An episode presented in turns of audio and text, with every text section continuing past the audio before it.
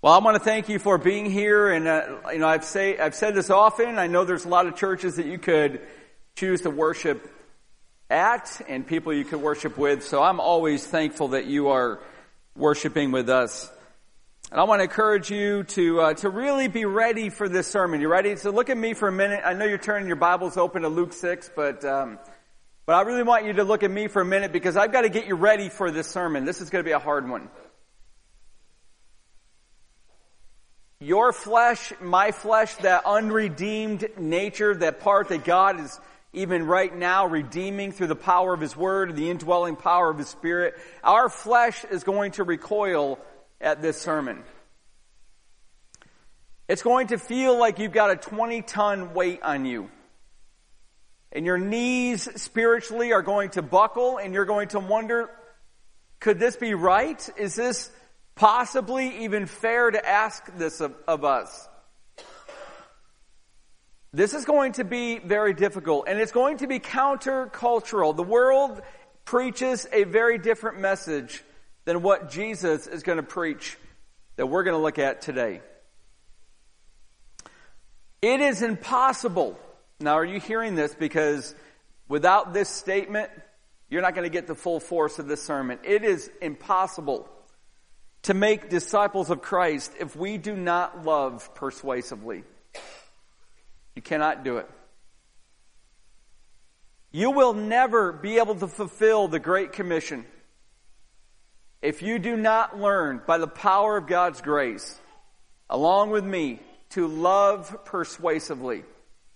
And we saw that two weeks ago. Remember, Pastor Matthew opened this uh, this worship service with those words: "Love one another just as I have loved you, you also are to love one another. By this, by how we love one another, all people will know that you are my disciples if, that's a conditional statement, if you have love for one another. Today we're going to turn the direction. We're going to look not within the church like they did two weeks ago, like Jesus taught two weeks ago. We're going to look outside the church. And now listen, here's where it gets immediately heavy. Here's where you're going to feel the weight. How well do we love those who set themselves against us? See, we're going to recoil from this. I don't really need, I don't really even know how we can't recoil from this. Because it's so contrary to how we live, how our culture lives. But it is crucial that we yield to these commands of Christ, for we cannot accomplish this great commission unless we do. So here's what I'm inviting you to do. We sang to, for our souls, we commanded our souls to bless the Lord. You're familiar with that song, 10,000 Reasons.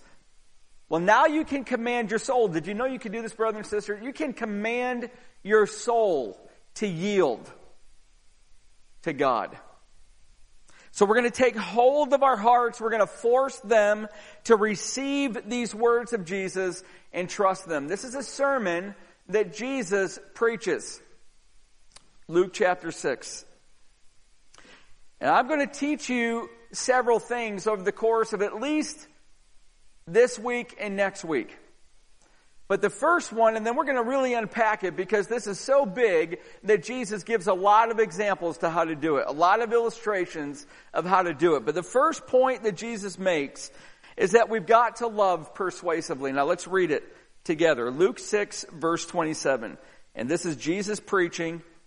Many of them, many people call this the Sermon on the Plain. Not the Sermon on the Mount, the Sermon on the Plain. And here's what he says, verse 27. Not the plane that flies through the sky, by the way. P-L-A-I-N, a flat level plateau. But I say to you, verse 27, love your enemies. Now stop right there for a minute. In fact, you know what? Let's kind of camp on that for a little bit. Because this is huge.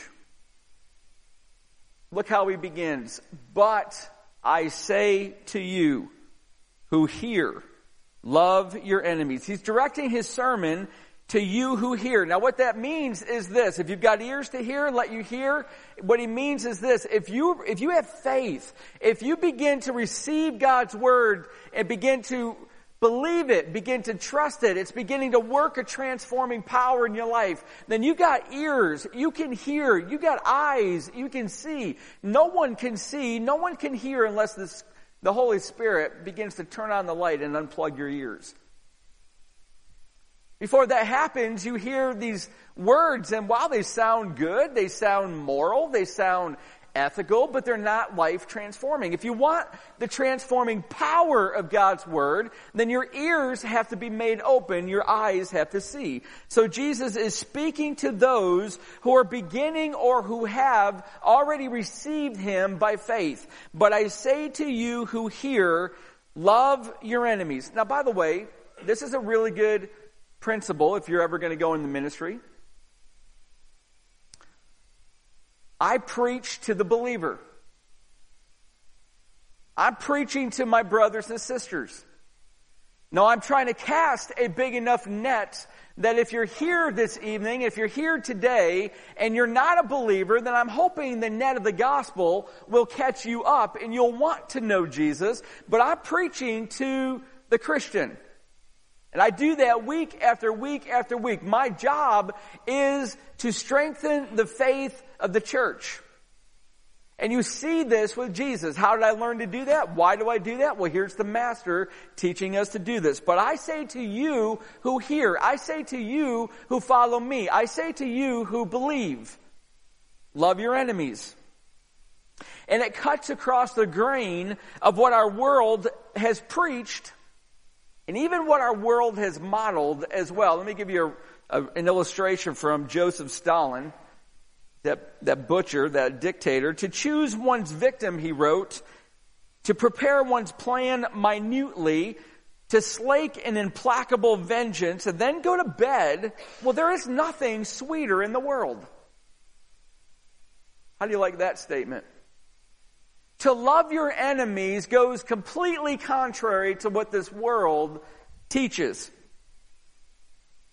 And it was little different in the mind of the Jew at the time of Christ. In fact, Jesus once said, Matthew 5, this is a sermon on the Mount, he said, you have heard that it was said, you shall love your neighbor and hate your enemy, but, and there's a transition word, here's a contrary word, but I say to you, love your enemies and pray for those who persecute you. You see, the teachers of Judaism had narrowed, they had narrowed so severely who it was that they had to love until it only became fellow Jews and fellow Jews who were walking righteously. They took the, all the law, they narrowed it down to, you know what, we've really only got to love the Jew and we've only got to love the Jew who's obeying the law. In fact, to love the, a Gentile, a non-Jew, was a sin. They would preach. It's a sin to love a Gentile. The, the most devout sect of the Jews, beyond even the Pharisees, were called the Essenes.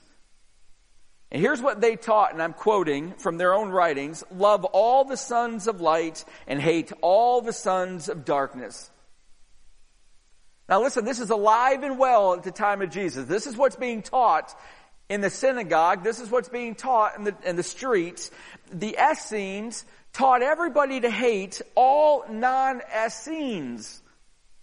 They taught them to hate the Pharisees, hate the Gentiles, even hate the Zealots. They were, they were fanatical Jews.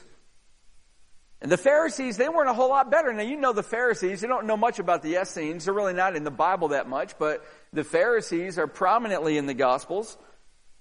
They had a saying. They had a saying that went like this, that if a Jew or if a Gentile fell into the sea, then a devout Jew should not rescue them. If a Gentile, a non-Jew fell into a sea, a devout Jew should not rescue them. And then you've got the zealots, they're the extremists, they're Jews on steroids. And there was even a sect among the zealots called the Sicarii. And the Sicarii had these little short daggers that they would hold under their cloaks. And when they would get into a crowd and there was a Roman guard or there was a Gentile merchant, they would come up behind the merchant in the crowd and they would take that dagger and they would plunge it into the kidneys of that Gentile, pull it out, and then they would flee in the crowd not to be caught. That was happening all over Jerusalem.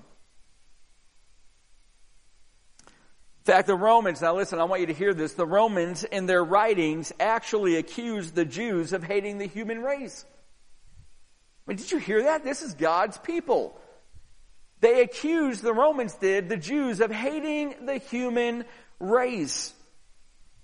It was the hatred of the Jews that they had for their enemies that dominated that culture. So here we go. Imagine the shock, the ripple, the earthquake, the tsunami of Christ's sermon as he begins these words. And he says again these words, but I say to you who hear, love your enemies.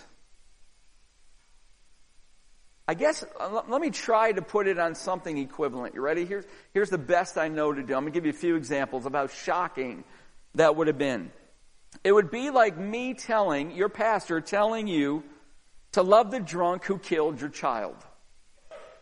It would be, be like me telling you to love the boss who ruined your career or love that relative that abused you. It would be jarring. It would be unsettling, yet it's the very words of Christ. Now, are you feeling the weight already starting to come down on your shoulders? You've got to love your enemies. I've got to love my enemies. And by the way, this is what the Old Testament had taught. Here's Proverbs 25. If your enemy is hungry, give him bread to eat, and if he is thirsty, give him water to drink. That's what love looks like when you exercise it toward an enemy. And when the world sees the people of God loving this way, they see the power of God's love.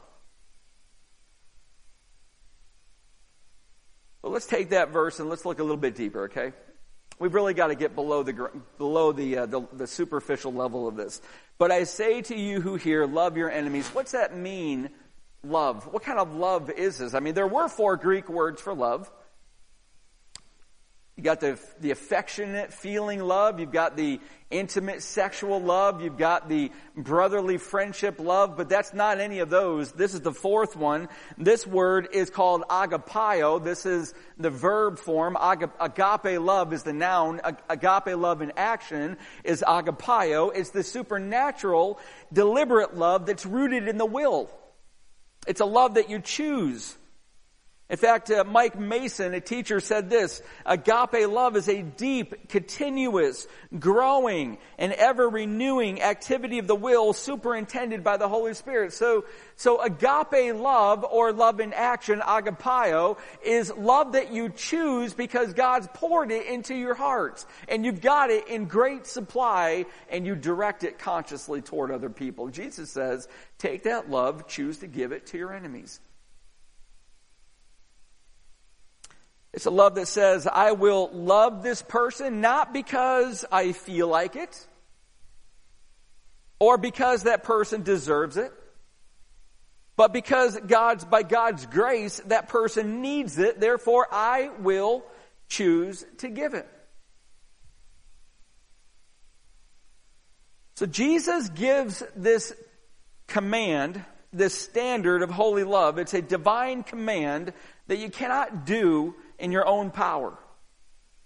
But he never commands us to do what, what we must do in our own power. His commands are promises that he, we can do it only because of the power that he gives. You can do anything that God commands you to do because he promises to give you the power to do it.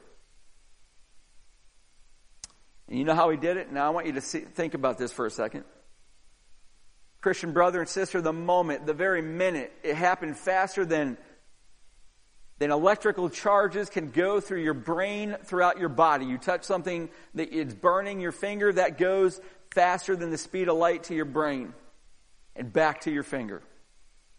I mean, the synaptic process of neurotransmission is mind boggling. When I learned that in graduate school, and ended up being one of my favorite classes. But listen, faster than that, faster than that, the very moment you put your faith in Jesus, He replaced your heart that was dead, what the Old Testament says was a stony heart, and he put in into your body a spiritual new heart, a flesh heart, a heart that's alive, Now listen, it gets even better. And in that new heart that's now been made right, been made holy, now comes the Spirit of God that says, I'm going to live there. I'm going to dwell there. I've got the key to there through Christ. I'm going to get there and I'm going to begin pulsing my desires. I'm going to begin giving new desires to you. And those old desires that are contrary to what I like, I'm going to begin stripping them out. Walk with me by my word. Fill,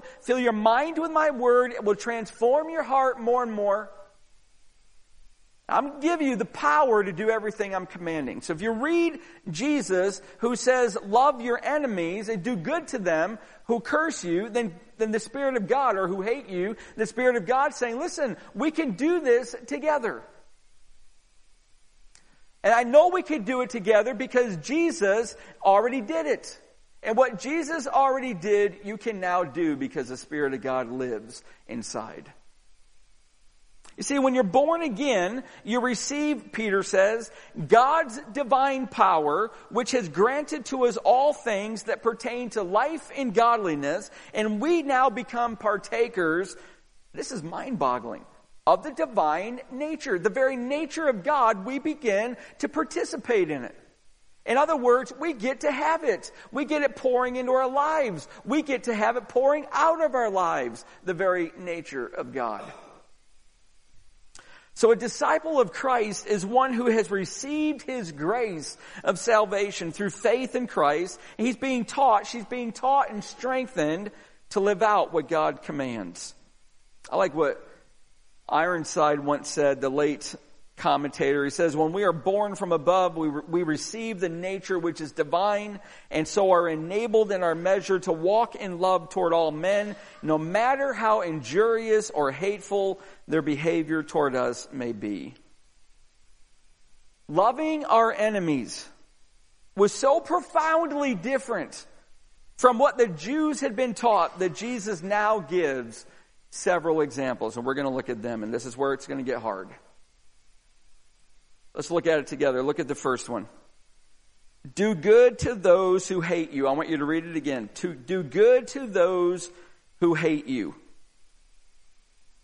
It's important to note the context. You got to look at the context. You know, I don't know what you do. If you if you're of the habit of, you know, you take your Bible in the morning, I always recommend in the morning to have your quiet time with the Lord. You need the power to live in God's strength throughout the day, right? If you're like me. In the morning, I laid my request before you, David prayed, and I looked throughout the day waiting in expectation. So I encourage you, get in the morning, but if you're, if you're in the habit of getting up in the morning, go, I don't know what I want to read today. Uh, let's see, what, what looks interesting to me? Okay, uh, here's Psalm 139 verse 15. My frame was not hidden from you when I was being made in secret, intricately woven in the depths of the earth. And, and that's like cracking open that cookie at the Chinese buffet and all of a sudden you're trying to see, is this a fortune for me? Listen, that's not the approach. Don't use that approach. That will not help you grow in Christ. You've got to be a student of God's Word. And when you read God's Word, you just can't start with whatever catches your eye. You're going to lose the context. You've got to get the context of the passage. And we've got to do that today as well. So it's important to use, to, to note the context of what Jesus is about to teach. Where is it? Look at verse 22 of Luke chapter 6. This is important. Blessed are you when people hate you and when they exclude you, you ever been excluded? Not invited to a party? And revile you and spurn your name as evil. Now here's the context. On account of the Son of Man. So this is now spiritual persecution. Rejoice in that day and leap for joy, for behold, your reward is great in heaven, for so their fathers did to the prophets. So what we're going to learn is all about spiritual persecution. This is when you love the enemies of Christ who have now made you their enemy as well. How do you love those kind of enemies? Do you have somebody that hates you? You know, I do. I've had people that have uh, told me that they have no respect for me and promised me that they never would. I actually have. A week after my dad died, I had a person right after church take me around the corner of the church and, and say with her husband right there, I have no respect for you, Pastor Tim, and I never will. Now that stings. But it's gotten worse. it's the life of a pastor. This is fun, right? You only work a half a day, you get persecuted the other six and a half. It's great. Do you have anybody who, who hates you? Do you have anybody who dislikes you? Do you remember that we saw that Christ's disciples are to hate their fathers and mothers? Remember that sermon? This was uh, about five weeks ago. You've got to hate your mothers, your fathers, your children, as Luke 14 explained. You remember that? Now listen, there we saw that that word hate means to love less. In other words, you've got to love your father, your mother, your sisters, your brothers, your children less than you love Christ or you cannot be his disciple. You got to love Christ more than anyone if you're going to be his disciple. But here, hate means something different. Look at what it says. But I say to you who hear, love your enemies, do good to those who hate you. That's not do good to those who love you less than Jesus. That would be kind of noble. This word hate means something different. It means ill will or it means a persecuting spirit. This is somebody who purposefully and with intention wants to bring you ill will. They are against you. When someone hates you, or when someone hates me because of our Christian faith, Jesus says we've got to do good to them. Now, if you look back to verse 26, we should know that the very same exact word for good, now, I don't know if you do this, I, I, would underline this in your Bible. This is how you learn. Underline and write in the margin. But the very word in verse 26 for good was translated there as well. So the word well in verse 26 is the same Greek word for good in verse 27. And there it serves as a negative example, verse 26, of flattering and unkind words, or flattering and kind words, I should say. To do good to those who hate you is to refuse to treat them badly, but to treat them well in a way that's going to benefit them, edify them, build them up, lift them up. Now listen, here, let's get really honest for a second. Let's say you've got somebody who hates you, has ill will toward you, coworker, neighbor, could be a spouse, could be a family member but they are against you, and it seems like it's their purpose in life to bring you down. Jesus says if you're going to love persuasively, love in such a way as you can fulfill the greatest job on earth, making disciples, and listen, you've got to learn to do good to them. You got to learn to return kindness to them. You got to learn to lift them up even though they're trying to tear you down. So already we see that you and I, Christian brother, we've got to love persuasively. This is not an option. This is not Jesus saying, listen, if you get around to it, try to learn to love your enemies, those who hate you. Do your, do your very best. Do you know the word try you cannot find in the Bible by way of effort living out the Christian life? You cannot find it. You'll never see Jesus say, you know what, try to do this commands are all in or all out. You either are doing it or you're not. You're obeying or you're disobeying. This is a command. He says, do good to those who hate you. And then he gives another example because already the crowd's going, no way. I cannot love my enemies. I'm not even taught to do that. How do I love the people who hate me? Well, Jesus says, secondly, you gotta bless those who curse you.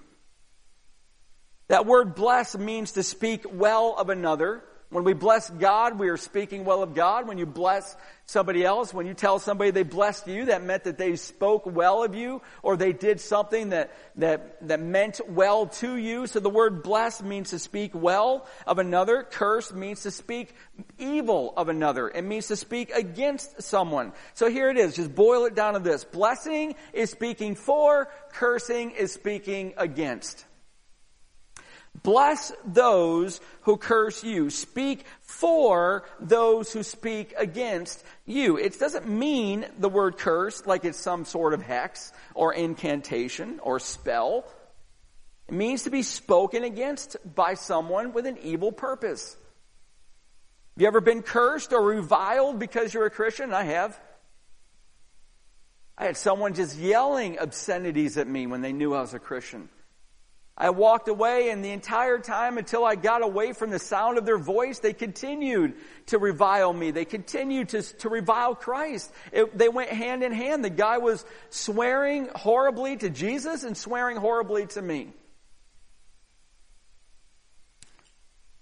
Listen, if you hear that someone has gossiped and slandered you, and then you see them at church, or then you see them in your neighborhood, or then you see them in a work meeting.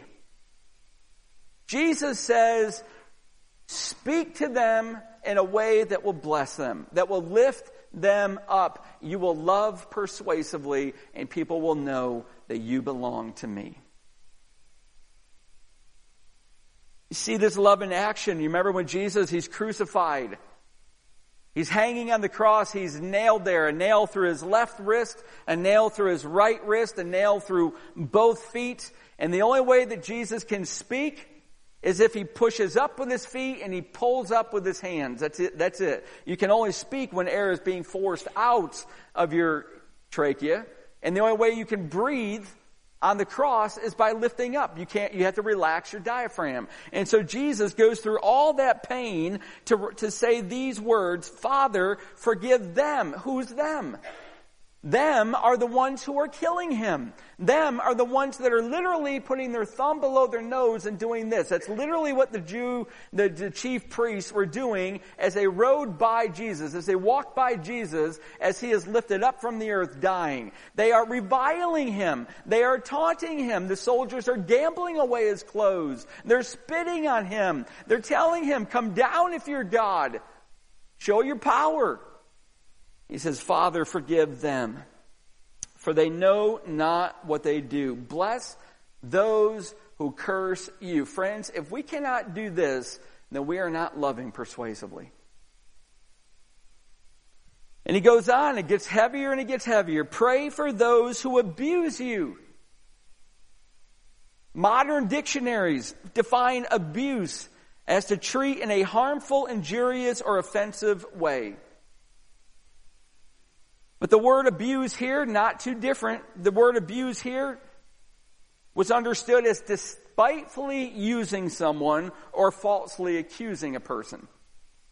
So despitefully using or falsely accusing, that's what that abuse means. It means to be taken advantage of. And it's in a lot of ways, maybe by being pay, underpaid for work that you've done, by being underloved even though you serve faithfully, being made the scapegoat or any other number of painful actions against you. Listen, Jesus says, pray for those who abuse you.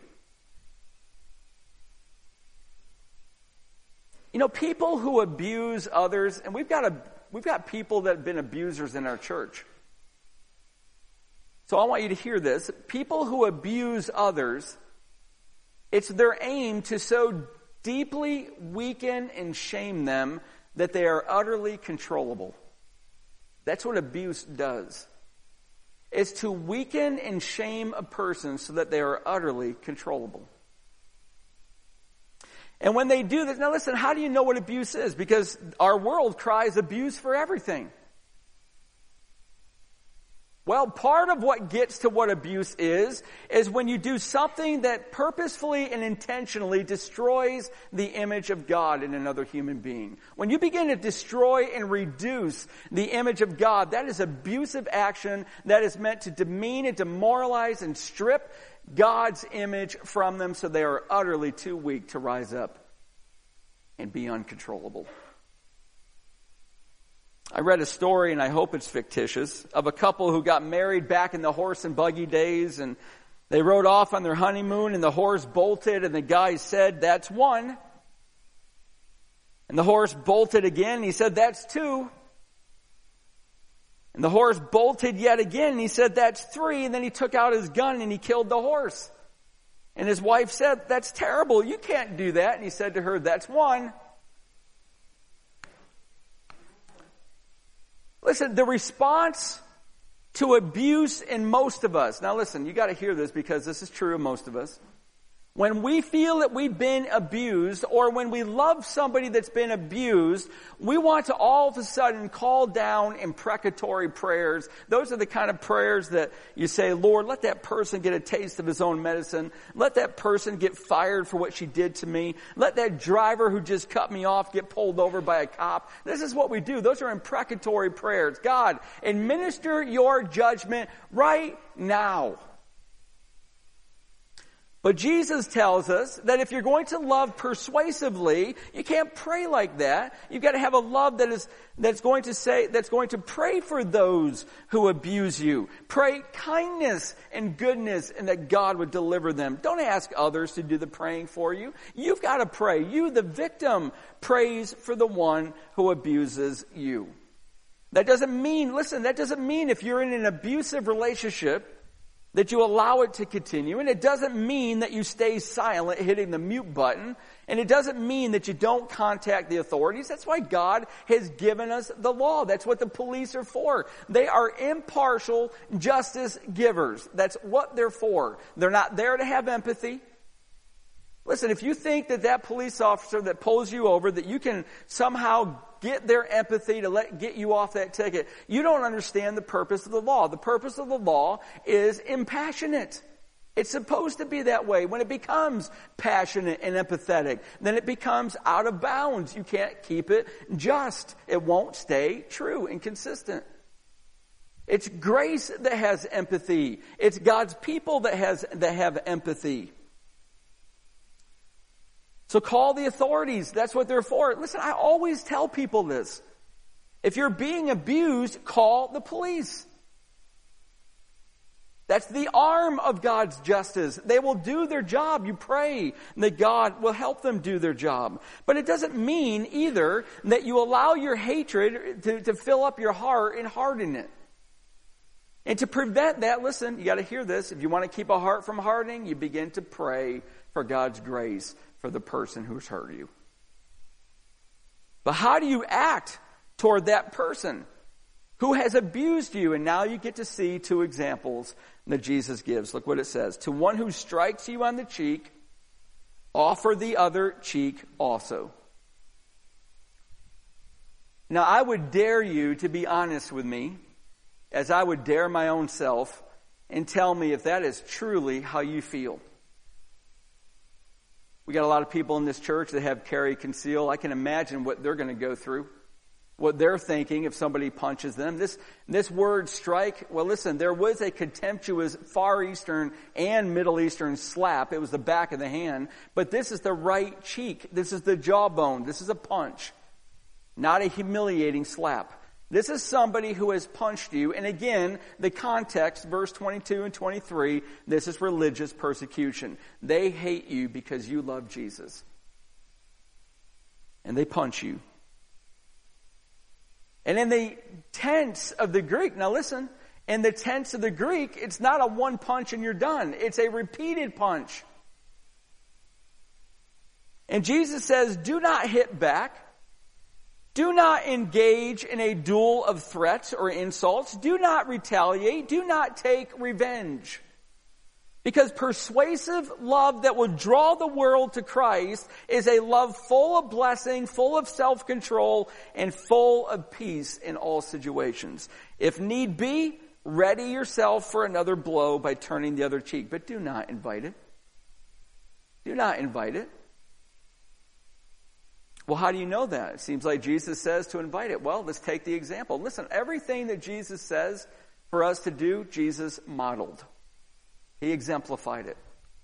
And he was struck in the face at his illegal trial and he did not turn his head to, so the other side could be hit. And he did not ask to be struck again, but neither did he lash out in anger or revenge or imprecatory praying. Listen, we gotta look carefully at this. Because Jesus is not meaning here that you're never to defend yourself. Turning the other cheek does not mean a wife must silently endure the abuse of a husband or a child, the abuse of an, of an adult. Biblical love does not mean being a doormat. It doesn't command or create a doctrine of non-resistance like some Christian churches have. Jesus told his disciples, Luke 22, purchase a sword for protection. If they didn't have one in today's modern language, if Jesus said it today, he'd say, hey, hey, anybody have a handgun? If you don't, go get one. John the Baptist did not forbid men to be soldiers or police officers or military or military soldiers today. Just don't abuse your authority, he told them. This is all about how God's people are to respond to abuse that has come because of your faith with a persuasive love that will not demand retaliation, will not take revenge from a hateful heart. He gives another example. And from one who takes away your cloak, verse 29, do not withhold your tunic either. How many coats do you own? Let's, let's get a little, uh, let's get some audience participation here. How many of you have more than one coat? Raise your hand. Okay, virtually everybody. How many of you have more than 10 coats? Raise your hand. Well, I don't think I have that many. I'm just raising my hand, but probably close, but I don't have that many. All right, so almost all of us, if not all of us, have more than one coat. By the way, years ago, when we were moving from our, our um, townhouse to our home in Forks, we were showing the home, real estate stuff, and they kept saying you got to have a, a, nearly empty home to show your home. So I, I boxed up a lot of my clothes and I brought them to our March Street campus and put them on the third floor. I said, I'll go get them after we can sell this house and we move into our other one. And before I could go get them, I come down to our Monday night ministry and I'm seeing some guy wearing a Dallas Cowboys coat. I'm going, that's my coat.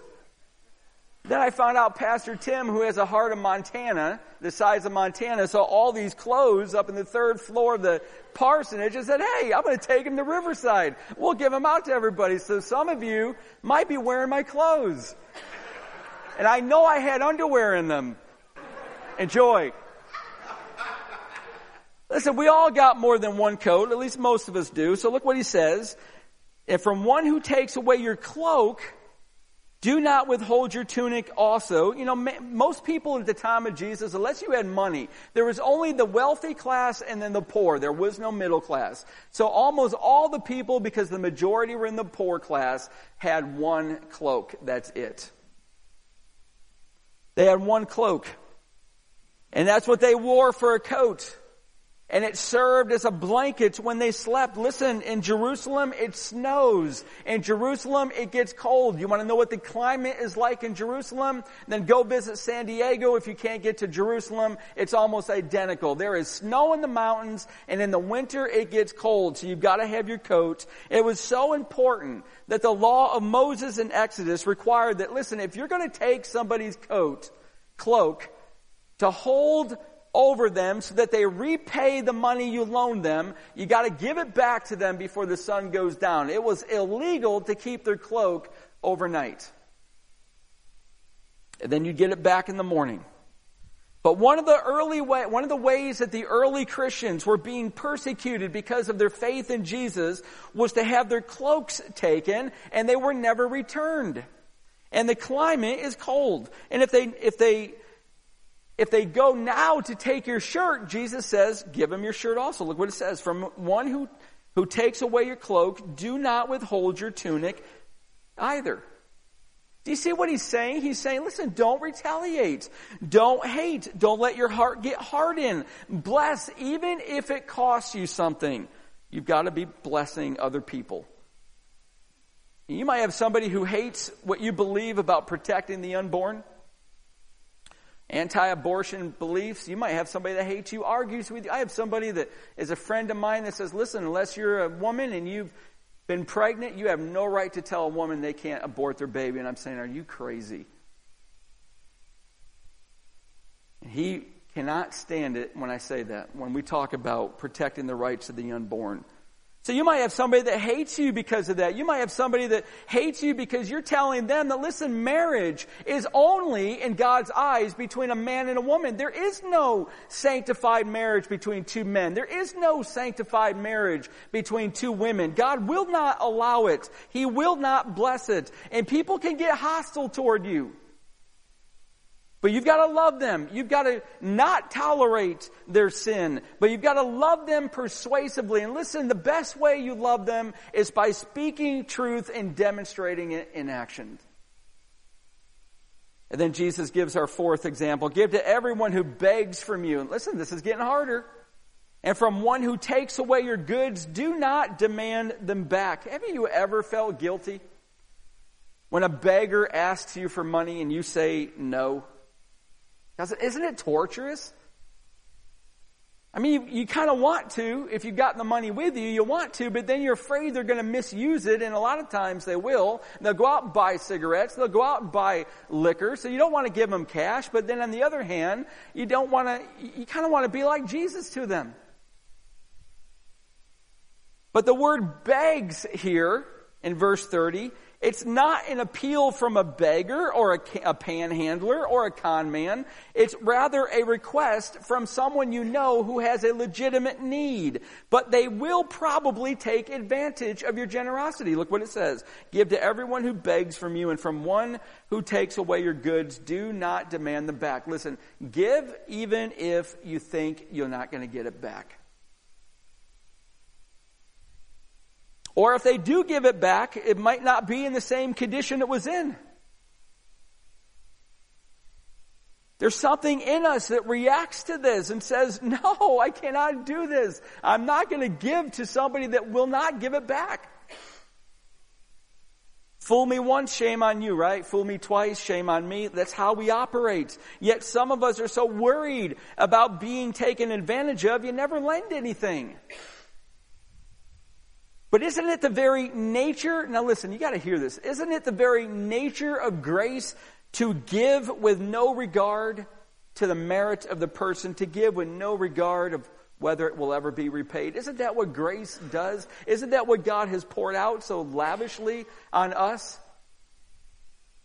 I mean, haven't we received from God what we have not deserved? And haven't we received from God more than we'll ever, ever be able to pay back? See, persuasive love is saturated by this same grace, and it will amaze the world when you give from somebody who has a legitimate need, even though they may take advantage of you. You should give, I should give. And then he goes on, the fifth one, and it's going to get heavier. And as you wish that others would do to you, do so to them. It's the golden rule. But there's something interesting about it. Not anyone before Christ ever spoke it like this. It was always in the negative form. It always went like this. One rabbi, Hillel, he was famous in Jesus' day. What is hateful to you, do not do. Do not to another. That is the whole law and all else is explanation. He, he put it in the negative form. In other words, if you don't like it, then don't do it. It's kind of like love on the defense all the time. Philo, the famous Jew of Alexandria, he was a philosopher, he said, what you hate to suffer, do not do to anyone else. Listen, every time you see the golden rule before Christ, it's always, literally, every time in the negative form. Jesus puts it in the positive form and says, as you wish that others would do to you, you do it to them. Do it what you want others to do to you. If you want others to talk well of you, then talk well of others. If you want them to show respect to you, then show respect to others. The Christian loves when he or she does more than just refrain from bad things to people, but actively does good and loving things for other people. That's persuasive love. The world thinks in the negative. Christ said you've got to think in the positive. And then he gives the sixth Lend expecting nothing in return, and your reward will be great. The first one was give. Now he's saying lend. And he reminds his audience of what his main point is, which is a true disciple must have a persuasive love, and persuasive love loves our enemies. And sometimes those enemies are others who just want to take and use us. He had just told them that lending to those you know will repay you is something that unbelievers do, but there's nothing distinctive about that, nothing that points to God's grace of unmerited favor. The world loves like this.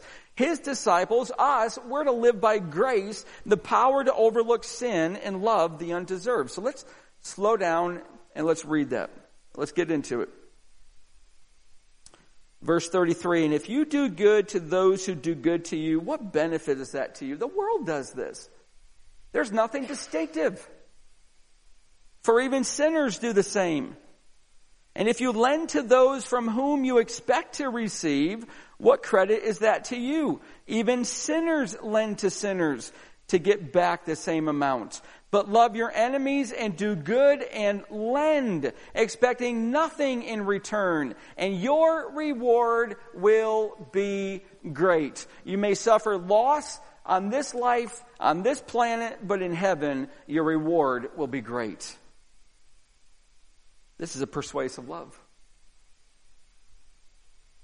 And you know what Jesus does? This is what good preaching does, by the way.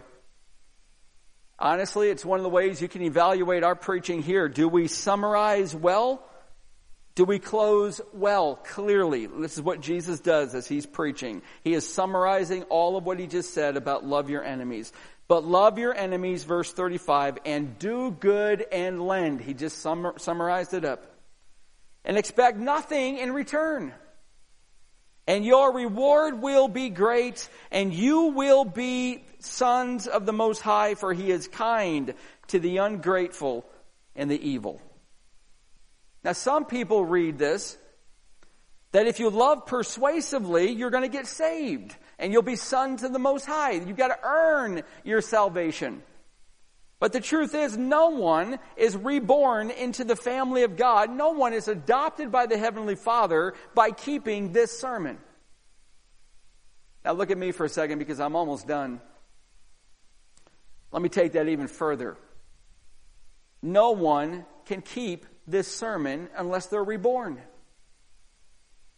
Unless you've got a new heart that has the Holy Spirit dwelling in it, that is partnering with you, and you are divine partakers of the divine nature, listen, you cannot live this kind of love. You cannot be persuasive. You cannot fulfill the Great Commission unless the Spirit of God lives in you and you begin to walk in obedience with Him. And if you do, then Galatians 5 all of a sudden begins to ring clear. For the fruit of the Spirit is love joy, peace, patience, goodness, kindness, gentleness, self control. Why? Because the Spirit of God has found a heart that He could produce persuasive love because He found a Christian that said, I won't love like the world, I will love like Christ, and I will obey His words. If you have been born again, then you must love like this. I must love like this. For the disciple of Christ is the child of the Heavenly Father who is kind to the ungrateful and the evil, it says. This is how God is. He's kind to the ungrateful. I can't stand ungrateful people, to be honest with you. They drive me crazy. If you want to know what's the hardest kind of person for you to love, Pastor Tim, I'm going to tell you it is people whom I give a lot to and sacrifice a lot for who are utterly ungrateful. I cannot stand it. Yet the Spirit of God must produce in me a persuasive love so that I love like Jesus, who loved like his Father.